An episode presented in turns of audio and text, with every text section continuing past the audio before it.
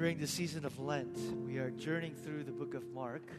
Um, unfortunately, um, we're only able to spend about five, six weeks through the book of Mark. Um, and so, what we're going to do is take the first few chapters and then the last three chapters as we go through this journey. Uh, last week, we looked at Mark chapter 1. Um, and uh, we started off with perhaps one of the more challenging sort of introductions because Jesus, from the very get go, lays out plainly what it means to follow him. Uh, Return of the King is the sermon series title. And uh, just a quick, uh, it's a pretty nice graphic, just a quick, quick um, introduction slash encouragement I uh, want to continue, ask you guys to continue to pray and also think about folks you could invite for our Good Friday and Easter services that are coming up. Those will be wonderful opportunities as you continue to pray for your friends, family, coworkers, and neighbors who don't know Jesus yet, to be able to invite them to those weekend services where they'll get to hear the gospel of Jesus. So I want to encourage you to do that. Um, I want to go ahead and look, uh, uh, put, put this slide up, and uh, I want you to take a look at this slide. Um, career, money and possessions, self image, leisure time, friendships, boyfriend, girlfriend, marriage, private thought life, children, physical health, maintenance, church involvement, grades. So here comes Jesus in Mark chapter 1, and he says this He says, For anybody that wants to follow me, you have to hate your mother, father, brothers, and sisters even your own life. And he says, carry the cross and follow me. And we said last week, here's essentially what he is saying. He's saying, your relationship with me has to be so enduring, so, so complete, so unconditional, so passionate, so intentional that all the other attachments, all the other things in your life will seem like hate in comparison. He says that if you want to follow me, every other thing in your life that you cherish, that you value, that you live for are so distant in priority that it feels like, seems like hate in comparison. Jesus says to anybody that wants to follow me, it's not just that you make me a top priority in your life. Jesus says, you make me the only priority in your life? Um, not just the top priority. You're more important than this, you're more important than this. Jesus says, Make me the only, the only, the only priority in your life. That is the cost, Jesus said, of discipleship. Now, for a lot of us, we go, Well, I'll obey you if. Well, I'll thank you if. There's a difference between a follower of Jesus, a disciple, and a very moral person, religious person, a church person is this that there are no ifs in your life. Because here's the deal, church. If there are any ifs in your life, I got news. You are the throne of your life. I am sitting on the throne of my life. If there are any ifs to our condi- if there are any conditions to ifs to our obedience and to our surrender, we are on the throne of our lives. Call it what it is. We are on the throne. We'll consider God's recommendations. We'll consider God's suggestions. But ultimately, we're saying, I maintain the authority to rely on my wisdom, my discernment, my smarts about these areas of my life. And Jesus says, to anybody who wants to follow me, there's a transfer of authority from your wisdom and your will to my wisdom and my will. He makes it plain. He makes it plain. Last week we saw this picture. To the crowds, he says. So it's not like he said to the Sunday people, you know, if you follow me, there will be joy and joy eternal. And then he turned to the 12 really serious disciples and said, ah, shh, and there's this thing called the cross. And if you follow me, there's this thing called the cross. Jesus says to anybody, the cross, death. To your will. See, this is the reason why, and I've been preaching this for 12 years. To anybody who encountered Jesus, people didn't respond the way we respond, you know. A lot of us respond to Jesus what I call the deadly spiritual middle. Do you know what that is? The deadly spiritual middle. You know, church people go, it's lukewarmness. I call it the deadly spiritual middle. That's this. When we hear and encounter Jesus, and people go, oh, that's pretty cool. I like him. Oh, that's pretty cool. I admire him. He was such a great teacher. He has some wonderful things to say. Nobody in the Bible that encountered Jesus and heard him admired him, liked him. C.S. Lewis was right. He says if you encounter the true Jesus, there's only three responses. One, you'll hate him because he was a liar. He knew he wasn't God, but he claimed to be. Or you'll run in fear because he's an absolute crazy lunatic who knew uh, or didn't had no sense to know that he was a God. Or you'll fall down and worship him as Lord. He says you only respond one of three ways. You hate him because he is a liar. You fear him because he was crazy. Or you worship him as Lord. Nobody who encountered the true Jesus shrugged their shoulders and said, ah, that's nice. Nobody. Deadly spiritual middle. You hear Jesus, you get worked up one way or another. You either have to stamp out Christianity altogether or you fall down and you worship Him as Lord. There is no deadly spiritual middle in response to Jesus. Are you hearing me? What's your response in encounter of Jesus? Shrug, oh, I like him. He has some good things to say. He told people to love one another. Somebody else said this. Then you're making a mockery out of history. Said Jesus was a nice guy who told everybody to love each other. You're making a mockery out of history because why would anybody want to crucify Mr. Rogers? Precisely. So my question to you and I is as we go through the season of Lent, you got to ask, am I in this deadly spiritual middle? Shrug nah, nice. I kind of, or as he sang throughout today, he is king, he is Lord. It's hating all these other things to follow this incomparable Jesus. Uh, somebody always then, then it says, Peter, that's the problem with the world today is that we've got all these radical, we've got all these extremists, you know, all these people that are too serious. And we all know a Christian who's self righteous, who's arrogant, who's extreme and radical, so on and so forth. But here's the thing you got to know Jesus never said, be moderate. Jesus never said, just chill out about me, okay? Don't get too serious. You know what Jesus did say? He'd come and go, You're radically zealous but you're not radically humble. You're an extremist for obedience, but you're not extremist when it comes to love. Jesus never said somebody, be moderate. He said, you're not extreme enough. Be extremely humble, wise, loving, just.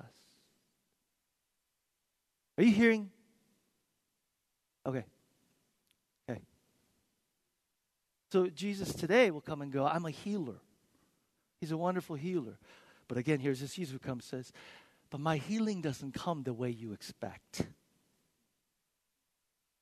We come to Jesus and go, This is where it hurts. And Jesus goes, We'll get to that, but we have to go to some other place first. How do I trust you? It's by my stripes you are healed. How do I know you love me? It's by my wounds you are healed. How do I know that I can give my life to? It's because my wounds were opened that your wounds could close. Mark 2 is where we are this morning. Mark 2. It might be a familiar passage to you. Verse 1 A few days later, when Jesus again entered Capernaum, the people heard that he had come home. They gathered in such large numbers that there was no room left, not even outside the door, and he preached the word to them. Verse 3 Some men came, bringing him a paralyzed man carried by four of his friends. Verse 4 Since they could not get him to Jesus because of the crowd, they made an opening in the roof above Jesus by digging through it and then lowered the mat that Jesus was lying on. We're going to spend like two minutes on this, so here's a question I want to ask you, okay? Because it's not the whole point of the text, but what are you doing to bring your friends? To Jesus? What are you doing to bring your friends to Jesus? Because we as a church actually believe that that's a good thing. What are you doing to bring your, these guys of this early friend want so much for their friend to see Jesus? They go out of their way to bring him to him. But you know that statistically, they've been tracking this for years. Things like big crusades, Billy Graham Christ, or evangelistic outreaches, three fourths of the people give their lives to Christ do you know that they were what? Brought by their friends, by their Christian friends who brought them so they could hear the gospel. You and I know people in our lives who don't know Jesus. Actually, for some of us, the problem is we don't know anybody or have significant relationships anybody who know doesn't know Jesus, and they're pretty much moving the same direction of us. And Jesus says, "What are you and I willing to bring our friends to Jesus?" By the way, if you have people that don't know Jesus, and this is my experience, it's really hard. You have to be creative because a lot of folks use excuses, right? Like, uh, I don't know where it is. Great, I do know where it is. I'll come pick you up. Well, I forgot. I know. So, Hong Kong, I'm here. Got some muffins, some donuts, some coffee. Uh, I'm just wondering When's the last time you invited somebody to Sunday service or small group? When's the last time you brought a meal to a friend who was sick? When's the last time you brought actually a Bible to someone who said, Look, read for yourself? When's the last time you bought somebody a book that really impacted you? What are you and I willing to do to bring our friends to Jesus?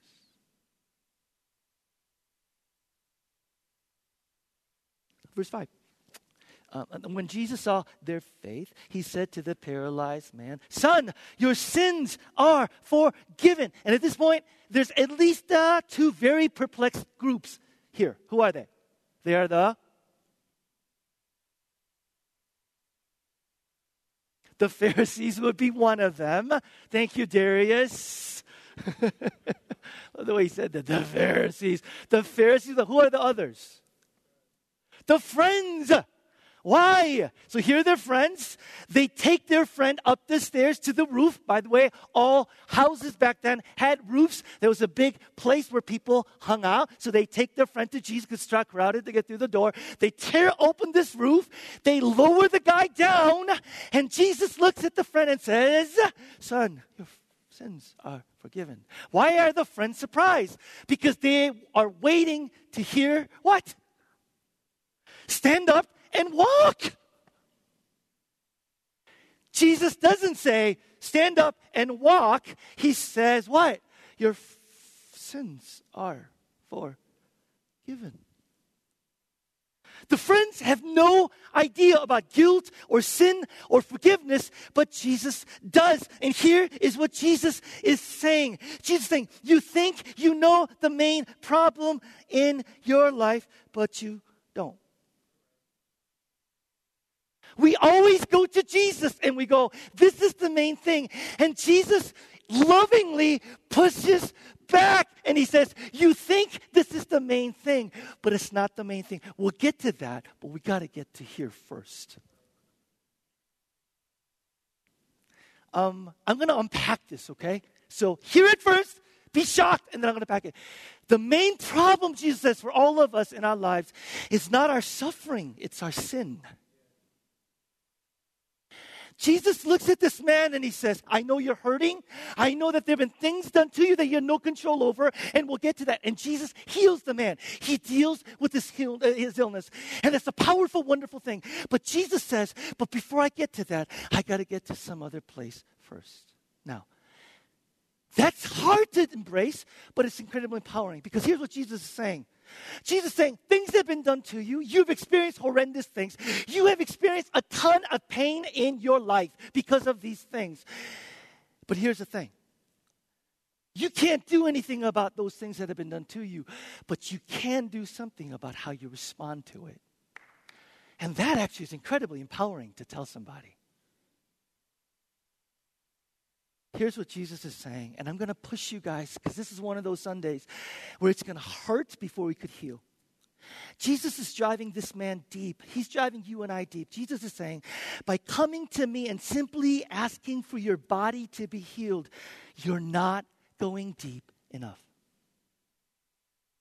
You have underestimated the depths of your longings, the depths of the deep longings of the human heart. You're not going deep enough. In actuality, here's what Jesus is saying Everyone in the world who is paralyzed is, of course, going to want every fiber of their being to walk. It's only natural and it's only right. But like you and me, this man would have been resting all of his hopes in what? All of his hopes in the ability to walk. This man, like you and me, is coming to Jesus and saying, If only I could walk, then I would never be unhappy. Then I will never be discontent. Then all my problems will be solved. Then I know that everything will be right. And Jesus is saying, You're not going deep enough. Because the discontent of the human heart goes really, really deep. You and I are exactly in this man's shoes. We come to Jesus and we go, This is the main thing. And Jesus says, I'm going to take you deeper. Why? Because the moment that we are healed, if that's all Jesus does, after the euphoria, Jesus says, Wait two months, wait four months. Then what happens? You know what happens. Then we get to the place of going, that's it? And Jesus says, I have to take you deep. Um, um. Cynthia Heimel, a writer for the Village Voice, she knew a number of people who are struggling actors and actresses working in restaurants and punching tickets at theaters then these people become famous. So she writes this article about her interactions with these people. This is what she says. When they were struggling people like all of us saying, if only I could make it in the business, then my life would be fine. When they were like that, if only I had this, if only I had that, then I'd be happy. When they didn't have it, they were like the rest of us. They were stressed. They're kind of driven. They tended to get angry. They tended to get upset. But when they actually got the deepest desire of their hearts, they became awful human beings. They became unstable, erratic, manic.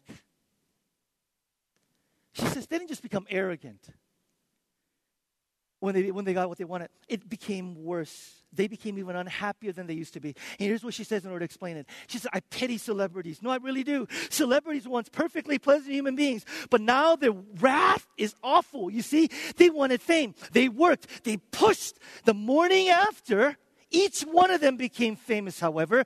They wanted to take an overdose because that giant thing they were striving for, that thing that was going to make everything okay, that thing that was going to make their lives bearable, that thing that was going to provide them with personal fulfillment and happiness had happened. And yet, they were still them. The disillusionment turned them howling and insufferable. You see, they had finally gotten the thing for which they said, if only I get that, then everything will be okay. And it wasn't. And then she takes a statement, comes right out of Romans 1, when the Bible says part of God's judgment is He gave to human beings what? He gave them over to their desires. Listen to what she says. I'm going to put it up here. She says, I think when God wants to play a really rotten practical joke on you, he grants you your deepest wish and then giggles merrily when you realize you want to kill yourself.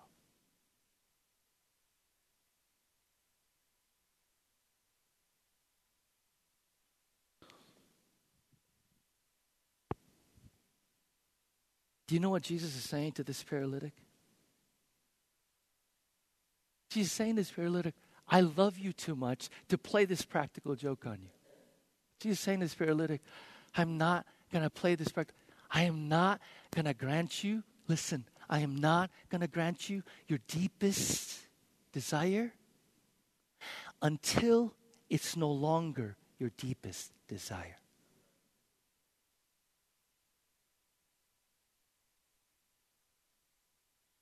Jesus says, Because I love you, I am not going to grant you your deepest desire. Listen, until I lovingly change your deepest desire until that's me. It's the most loving thing he can do.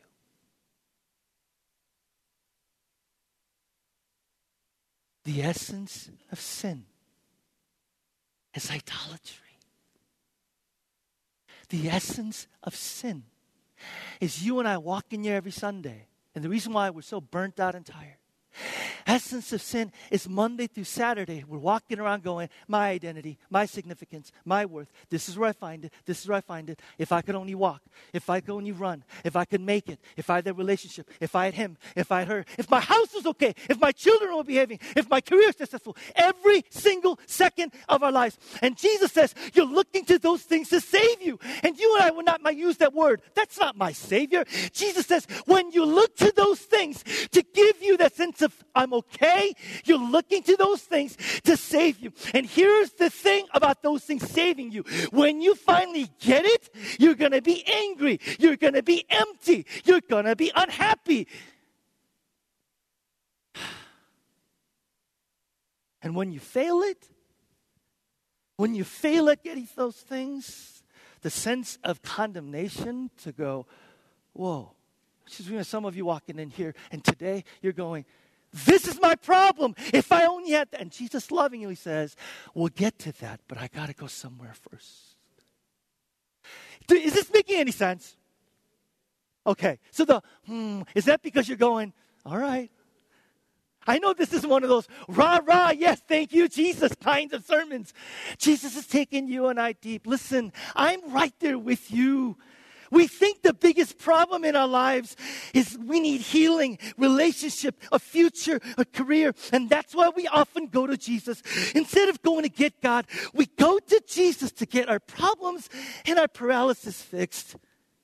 And yes, Jesus cares about our suffering, and he spent most of his time fixing the suffering that he saw around him and relieving it. But I'm telling you, he is much more interested in a deeper healing. This is my problem, Jesus says. We have to go deeper. This is the main place that hurts. Jesus says, We'll get to that. But first, I need to take you to some other place. And that process is you saying, I need some help to reach my goal. And Jesus says, That's the essence of your problem. So I'm not going to grant your goals until I become your goal.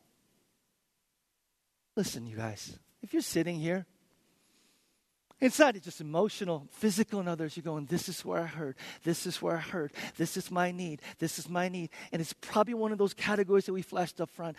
What is your response to Jesus saying, I know you're hurting there, but I got to take you someplace first? Is it, but I know best? This is my hurt. Or is it, I've transferred my authority depending on my wisdom and will to me, to you. I've transferred that authority. Here's a practical application. It's not really practical, but it's something for you to chew on. You have to trust Jesus long term. What do I mean? You have to, Jesus, Eugene Peterson said it this way it takes long obedience in the same direction. We're all different, but I would think that it's really hard for us to read this passage without most of us at least beginning to weep if not outwardly, internally. To hear Jesus say, You'll get to that, but I got to take you to some other place first. You have to let me take you deep into your heart and change the main thing your heart wants. You know, in our church, if you come long enough, we'll talk about God wants your time, God wants your money, God wants your worship. It's not because God needs it. God doesn't need your time. He's always been and He always will be. God doesn't need your money. He owns the thousand cattle, right? A thousand hills. God doesn't need our worship. If we don't worship, the Bible says the rocks and the trees will cry out. Do you know why God says, I want that? Because God's saying those things are outward signs of an inward reality. God says, I don't need those things. I want you. I want you. And those things are often pointers to what you and I and our hearts really want. And Jesus Jesus, we talked about this last week, follow the thread. Jesus will take us on a journey, on a process in which every single one of us in our self kinship says, This is what I need. This is what I need. This is what I need. This, this is where I heard. This is where I heard. Jesus, where I heard. And Jesus says, You're missing the point. And I'll take you on a journey where the main thing becomes the main. Where the main thing becomes the main thing. Where the main thing becomes the main thing. Can anybody relate to this? If you begin to relate to Jesus, are there things that he's going to do, he's going to say, he's going to bring in? You go, nope, this is not what I expected. Anybody? And you realize sooner than later that your list is not his list. What's most important to you is not what's most important to him. And at that point, we go, I follow, not turning to the left or the right trusting that He is saying, I'm taking you to the main thing. You think that's the main thing, but I'm taking you to the main thing. And I'm not going to bail on you, God. I'm not going to bail on you, God. Verse 5. Here's how you know that you could trust him. This is, and I love preaching on, on this. And for those of you that are inviting your friends that don't know Christ or, or just kind of checking out Christianity, I will every single sermon present some aspect of this. Verse 5 When he saw their faith, he said to the paralyzed man, Son, your sins are forgiven. And the powerful, amazing thing about that is this that everywhere in the Bible, it says that God doesn't forgive you unless you first repent to him. Everywhere in the Bible, it says that God doesn't forgive unless we repent him. And yet, Jesus says to this man, You're forgiven. How? How is this possible? Verse 8. A little bit down, we see Mark tells us that Jesus is able to read people's motives and their attitudes and their hearts. Jesus is able to read our minds. And what Mark is getting to us here, and this is so powerful, is this Jesus knows this man's heart. Jesus is sensing in this man's heart, even though this man hadn't even said it out. Jesus is sensing in this man's heart an inarticulate, an imperfect yearning for mercy and for grace. And amazing thing is, that's enough for Jesus. That's enough for Jesus.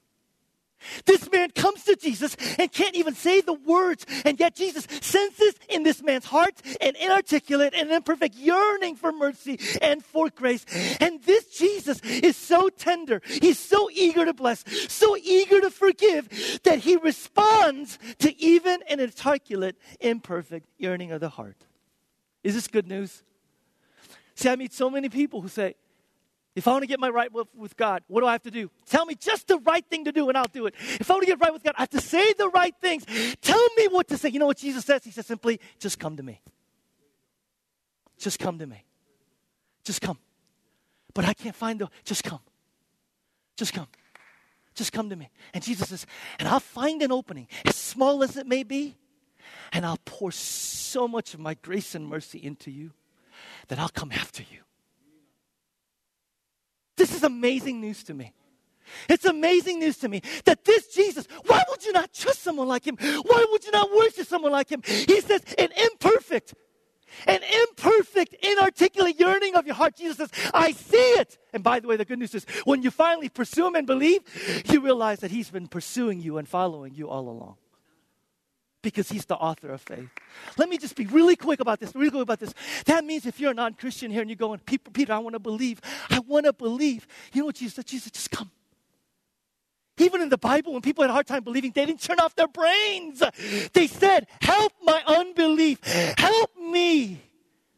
And Jesus, that's all I'm looking for. That's all I'm looking for. That small opening. And w- this is the thing amazing about Jesus. Small, he's aggressive with his grace. He's aggressive. There it is, opening. He pours out his grace, pours out his mercy. And just when you go, oh, I'm able to believe, you realize, oh, you were there all along pursuing me. Is this amazing news? Christians, can I talk to you for a second? That means if you're a Christian, I need to remind all of us this morning faith is not a virtue, it's a gift. Faith is not a virtue, it's a gift. So don't get cocky, don't get arrogant. And if you believe more, don't be hard on who believe less. Do we really think that the reason why we believe is because we're smarter? We're more enlightened because we're more moral. We are saved by faith through grace. And the faith to believe, Paul says, has even been given by God. And that, my friends, is the gospel according to Jesus. So if you're sitting here this morning, by the way, is there a time where we needed more humble, more gentle, more thoughtful Christians in this world than ever? What will make us gentle, humble, thoughtful Christians that aren't self righteous? It's this knowledge. Faith is not a virtue, it's a gift. I'm believing because you pursued me. And here I am. If you're not a Christian today, if you're not a Christian today, I, I listen, if you're not a Christian today, just go to him and say, Help me believe. Help my unbelief. Jesus, just a small opening, small opening. He knows your heart. He knows your heart. He knows your heart. And he says, Come in and I'll pour out, pour out my grace, pour out my mercy and my forgiveness.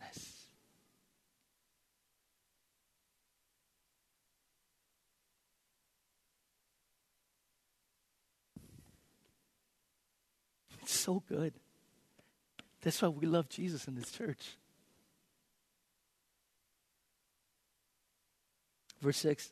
Now, some teachers of the law were sitting there thinking to themselves, why does this fellow talk like that? He's blaspheming. Who can forgive sins but God alone? Actually, they're totally right. They're totally right. Tom, Rich, and Harry walk into a room. Tom punches Rich in the face. Blood everywhere. Harry walks up to Tom and he says, Tom, I forgive you. To which Tom goes, What the heck are you talking about? Can forgive me. Rich could forgive me. I punched Rich in the face. Harry says, No, no, no, I forgive you. What is he saying? You could only forgive someone if the sin is against you. What is Jesus saying when he says, I forgive you? Pharisees knew what he's saying. Jesus claiming to be what? To be God, to be creator. Why? Because the only person that can say to another human being, all sins are against me, is the one who created you. The only one who can say that is your Lord. Is the only one who can say, I created you for a purpose. And if you violate that purpose, you're violating my commands. So when you lie, you're breaking one of my commands. When you trample on another human being, you're actually trampling on me. It's an astounding claim. Pharisees knew exactly what Jesus was saying. Jesus was saying, I'm not claiming to be a teacher. I'm not claiming to be a philosopher. I'm claiming to be God. I'm claiming the Son of God. I need to say this. Some of you heard that Jesus never claimed that he was the Son of God. I just read this on another article. Jesus never claimed the Son of God. Read the Bible. Read the Bible. That's what I say. Read the Bible because you can't read the New Testament without Jesus saying over and over and over and over, over again, I'm God. I'm Son of God. I'm God. I'm God. I'm Son of God. I'm God. Jesus is over and over again claiming that he is God. Why is that important? Jesus says, when God, when I came into this world, if Jesus is who he is, then it changes everything. Jesus didn't come and say, I'm a teacher. Jesus came and said, I'm Son of God and come in flesh. I didn't just come to show you the way to righteousness. I came to be your righteousness. I didn't just come to show you the way. Listen, like all these other prophets and teachers, I came to what? Be your way. Jesus can come and say, here's a list of things that the other prophets told us to do, and if you obey them, you can be saved. Jesus came and said, I am the way, I am the truth, and the life. And if this Jesus, listen, if this Jesus is who he says he is, then he can demand anything. Then our relationship with this Jesus has to be all encompassing. Then our relationship with this Jesus requires total commitment. Then this Jesus has the right to say to you and me, if you want to find life, lose it for my sake. This Jesus has the authority to come and say, Nothing is worth losing me for. Anything that hinders you from coming to me, pluck it out, cut it off. This Jesus comes and gives an all out total commitment demand, says, Anyone who wants to follow me. Why? He claimed to be God. Here's the good news that's why he could forgive sins. That's why he could say to you and me, Your sins are forgiven. Your sins are forgiven. Many other religions of the world have these rules that people said, and you need to obey them to get in favor with God. Jesus comes, comes and says, I forgive you by grace through my death and resurrection. Forgiven. That's why he can do that. Because he's God. Because he's God. And we're going to continue to look at that throughout this series. Jesus is God. Verse 8. Immediately, Jesus knew in his spirit that this was what they were thinking in their hearts. And he said to them, Why are you thinking these things? Can I just look at that one more time? Sorry. Sometimes I just, it just cracks me up. Immediately, Jesus knew in his spirit that this was what they were thinking in their hearts, and he said to them, Why are you thinking these things? You know, you think at this point the Pharisees would rethink their position about Jesus not being God. You know what I mean? You're not God. I could read your mind. okay. All right. It's one point for your column, Jesus. He could read my mind? Really? Yeah. Yeah. Verse 9 Which is easier to say to this paralyzed man, Your sins are forgiven? or to say, Get up, take your mat, and walk. Verse 10. But I want you to know that the Son of Man has authority on earth to forgive sins. So he said to the man, I tell you, get up, take your mat, and go home. He got up, took his mat, and walked out in full view of them all. This amazed everyone, and they praised God, saying, We have never seen anything like it. Here's the thing we're almost done. Which is easier? To say your sins are forgiven? Or say, get up, take your mat, and walk? Jesus knows what they're thinking. The friends are thinking, just like you and me, it's way harder to heal than it is to say, forgive your sins. It's way harder to heal somebody and to say your sins are forgiven. And Jesus saying, is that really easier to say your sins are forgiven than to heal? Is that really easier? Which is harder to say your sins are forgiven or to, listen, to effect forgiveness or to. You know what Jesus is saying? And here we go, you guys, marching each Sunday towards Good Friday.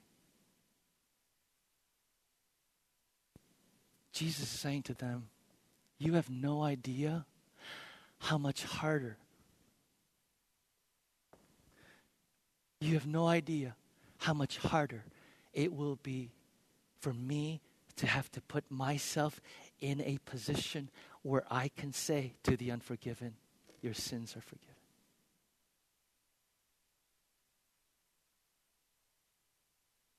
Any miracle healer can say, Get up and walk. And Jesus says, You have no idea how much harder it will be for me to put myself in a position where I can say to the unforgiven, Your sins are forgiven.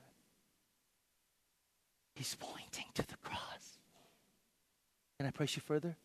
Can I press you further? It's because it's because Jesus became immobile on the cross that that man will be able to what? To walk. It's because Jesus was cast out eternally on the cross from the embrace of his Father that Jesus could say to sinners, What? Come in. Jesus is saying, Do you have any idea how much harder it will be? Because it's only the Savior of the world who will be able to say to sinful humanity, because I've done this, your sins are forgiven.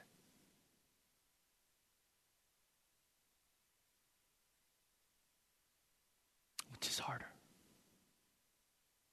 A miracle worker saying, Walk, or the Savior of the world, bearing the sins of humanity, facing the eternal wrath of God, saying, Because of this, your sins are forgiven. Do you know why this is important? You know why? Can I just spell it out? Can I, can I spell it out? Because when Jesus comes to you and me, and I'm talking to you, when Jesus comes to you and me and says, You think that's the main place you hurt, but it's not. It's not. I'm going to take you to some other place. When you come and say, I'm suffering here, sometimes God brings healing in that area, and we praise God for healing and deliverance. We do. We say, Thank you, Jesus. But oftentimes, when it doesn't come, and He says, But can you trust me to the place that I take you so that you can be eternally, forever changed? Can you trust me when I say? That the only way to grant you your deepest wish is for you to no longer say, This is my deepest wish.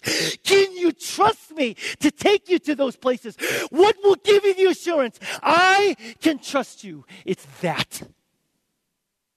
It's that. Some of you have already been there. You've already known in this journey. You go to God and go, This is where I hurt. And you know God saying to you, That's not where you hurt, child. Sierra, are you resonating with what I'm saying? Say amen. Her sister back there with a big grin bobbing her head because you and I know we've gone to Jesus saying, This is where I hurt. And he says, That's not. Let me take you. We go, No. And Jesus says, How will you trust me in that? Is to know that I did this. I was nailed immobile so you could walk. I was cast out of the city so you could be brought in. How can you trust me, Jesus says? Because of the cross.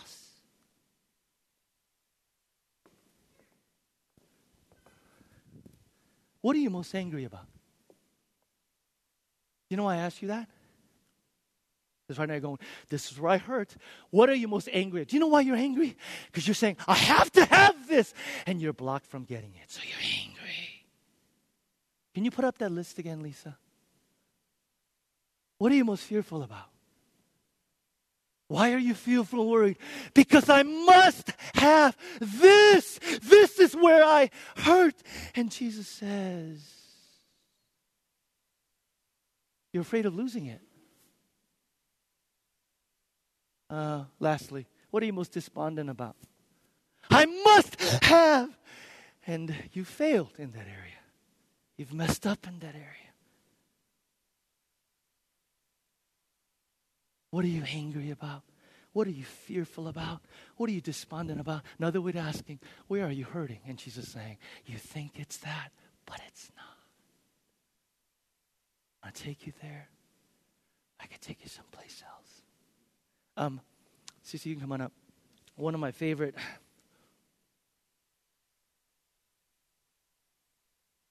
one of my favorite authors. Anybody familiar with a woman named Joni Eareckson Tada? Is it Joni, Johnny, Joni, Johnny Eareckson, Tada, Johnny? Read some of her books, heard lots of her talks. She became a quadriplegic as a teenager in a diving accident. By the way, if you have an opportunity, Google her and watch some of her testimonial videos. Years later, stage three cancer on top of.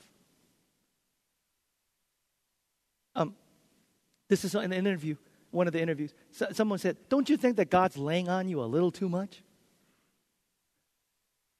To be like, I guess. Cancer on top of chronic pain, on top of decades of quadriplegia. And this is her answer. I have a hard time reading this without choking up. God is still doing a deeper healing, testing and trying and seeing if there's any offensive way in me. You'll often hear me quoting from the common book of common prayer. She says, I pray all the time, Almighty God, we have erred and strayed from your ways like lost sheep. We follow too much the devices and desires of our own hearts. We have offended against your holy laws. We have left undone those things which we had have done, and we have, le- we have done those things which we ought to have not done, and there's no health in us. And she says, I love those words, and I hate those words. So don't be thinking that for me. In heaven, the big deal after I get to see Jesus is to get my new body. No, no, no, no, no. I want a glorified heart.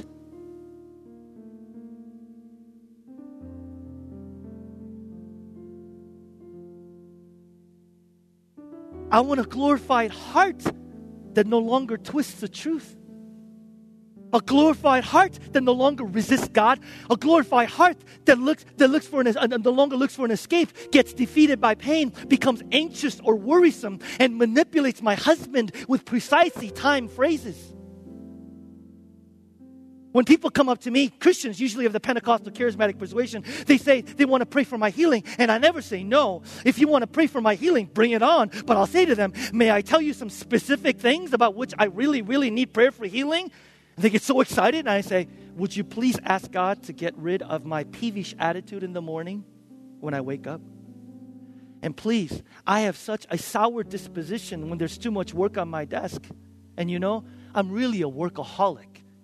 So I wish you would pray about that too. And I will go on and on telling them all the things in my heart that yet need to be uprooted and confessed before God and repented of and healed. To me, physical healing had always been the big deal, but to God, my soul was much bigger deal. That's when I began searching for a deeper healing, not just physical healing, although I was still praying for such. I asked for a deeper healing, and God heard my